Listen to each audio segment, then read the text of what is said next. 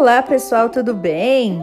Aqui é Débora Espadoto do grupo Livros Mágicos e nós estamos lendo As Cinco Linguagens do Amor de Gary Chapman. Hoje nós vamos ler o capítulo 2, que é Cultivando o Amor que Agradece. Então vamos lá. Amor é o vocábulo mais importante em qualquer idioma e também o que mais gera confusão. Pensadores, tanto seculares quanto religiosos concordaram que este sentimento, o amor, ocupa um papel central na nossa vida. E se diz que o amor é uma coisa esplendorosa, que o amor faz o mundo girar, né? Milhares de livros, músicas, revistas e filmes existem pela inspiração dessa palavra. Inúmeros sistemas filosóficos e teológicos estabeleceram um lugar de destaque para esse sentimento. E o fundador da fé cristã coloca o amor como uma característica que se deve distinguir dos seus seguidores. Psicólogos concluíram que sentir-se amado é a principal necessidade do ser humano. Por amor, nós subimos montanhas, atravessamos mares, cruzamos desertos, enfrentamos todo tipo de adversidade, não é mesmo? Você, eu dançaria tango no teto, eu limparia do eu iria a pé do Rio a Salvador. Bem assim, né, gente? Mais ou menos assim. A gente faria tudo por amor. O apóstolo dos gentios, Paulo, exaltou o amor ao afirmar que qualquer ato humano não motivado por esse sentimento é em si vazio e sem significado. E ele concluiu que na última cena do drama humano, somente três características permanecerão, olha só: fé, esperança e amor. Porém, a maior delas é o amor. Se concordarmos que a palavra amor permeia a sociedade humana, tanto no passado como no presente, então nós devemos admitir, pessoal, que também é uma das mais confusas. Será? Nós a utilizamos em milhares de formas. Dizemos eu amo cachorro quente e numa outra frase eu amo minha mãe. Nós a usamos para descrever atividades que nós apreciamos, né? Eu amo nadar, eu amo pintar, eu amo caçar. Comida, né? Eu amo cachorro-quente, sushi, carros, casas. Amamos animais, né? Amamos a natureza, amamos pessoas, pai, mãe, filho, esposa, maridos e chegamos até a nos apaixonar pelo próprio amor. Como se tudo isso não fosse suficientemente confuso já, também usamos a palavra amor para explicar determinados comportamentos. Tipo assim, ah, eu agi dessa forma porque eu a amo. Essa explicação muitas vezes é, é dada como uma desculpa. O homem que se envolve num adultério, por exemplo, chama esse relacionamento extra, né, de amor. O pastor, por sua vez, vai chamá-lo de pecado. A esposa de um alcoólatra recolhe os pedaços após o último episódio de seu marido, né? Ela chama essa atitude de amor, né? Porque ela ama o marido. Mas os psiquiatras vão tratar como codependência. Então, um pai que atende a todos os desejos do seu filho também chama essa atitude de amor, mas um terapeuta familiar chamaria de paternidade irresponsável. Mas então, o que, que é um comportamento amoroso, né, gente? Eu fico pensando, lendo isso e pensando que às vezes as pessoas é, criticam, né, quem os outros relacionamentos. Vocês já, ver, já viram? Não sei se vocês já viram. É, ah, isso aí não é amor, isso aí é só atração. Isso aí não é amor, isso aí é dependência. Isso aí não é amor, isso aí é, é paixão. Isso aí não é amor, isso aí é. Já ouviram quem faz isso? Quem, quem julga né, o, o relacionamento de outras pessoas? Enfim, o propósito desse livro, gente, não é o de desfazer essa confusão que gira em torno desse sublime sentimento né? O que, que é o amor puro de verdade, né? Mas focalizar aquele tipo de amor que é essencial, tá? A nossa saúde emocional. Psicólogos infantis afirmam que toda criança possui necessidades emocionais básicas que devem ser supridas para que se possa atingir uma estabilidade emocional. E entre elas, nenhuma é tão essencial quanto o amor quanto à afeição, a necessidade de alguém sentir que pertence a outro e é querido.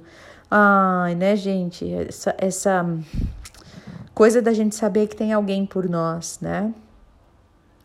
Com um suprimento adequado de afeição, uma criança se torna um adulto responsável. E sem esse amor essencial, ele, ele ou ela vai ficar emocionalmente ou socialmente atrofiado. Pensa bem, quando a gente não dá amor aos nossos filhos direito, né? É, ou a gente só, é, como é que se diz, supre com outras coisas, daqui a pouco com presentes, com não com a nossa presença, né? A criança fica sentindo falta daquela questão de se sentir de se sentir pertencente, de se sentir amada, né?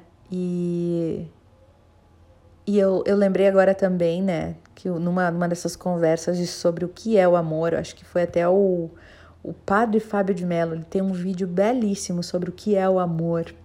E ele diz que o amor é quando alguém te ama sem você fazer nada em troca por ela, né? Porque as pessoas confundem muito o amor com necessidade. Já pensou? Quando vocês perguntam, a gente pergunta para você agora, por exemplo, vou perguntar: "Por que que tu ama teu marido?", tá? Pensa aí.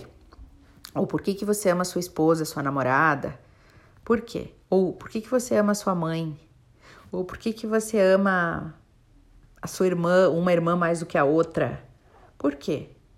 Aí geralmente fizeram uma pesquisa assim, né?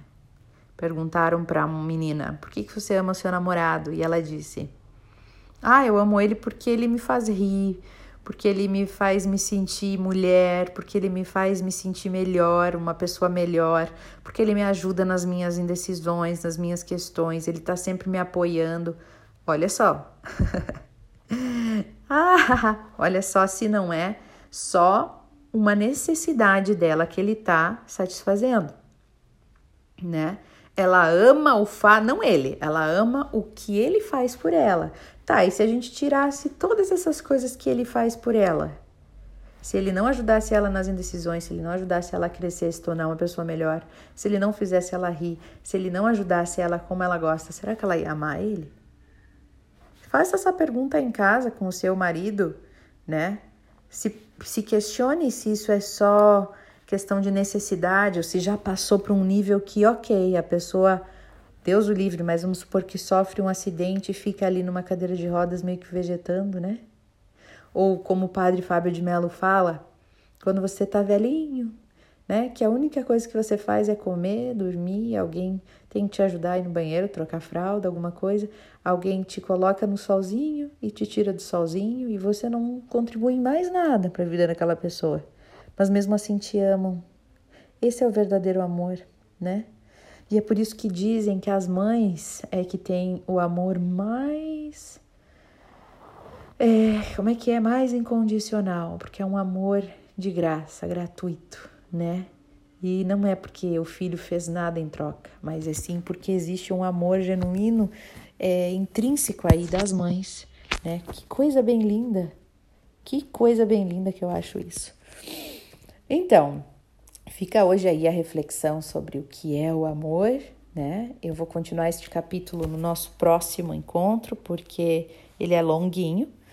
E Vou pôr aqui para vocês ouvirem essa música incrível que eu adoro, esse amor exagerado e maravilhoso por você do Barão Vermelho.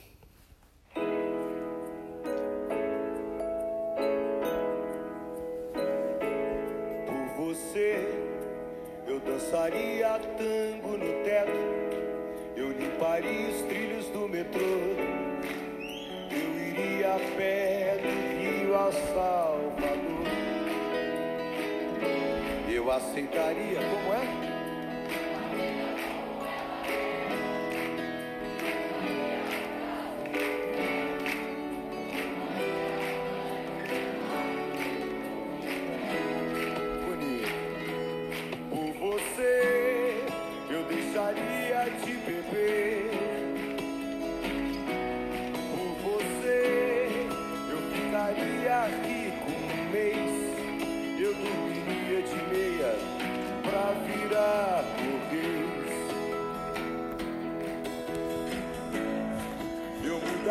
Até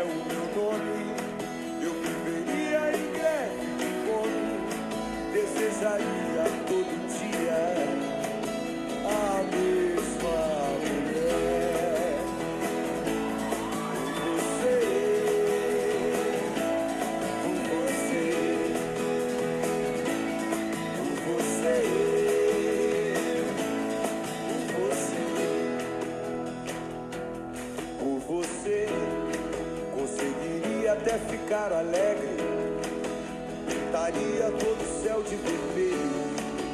Eu teria mais herdeiros que um coelho.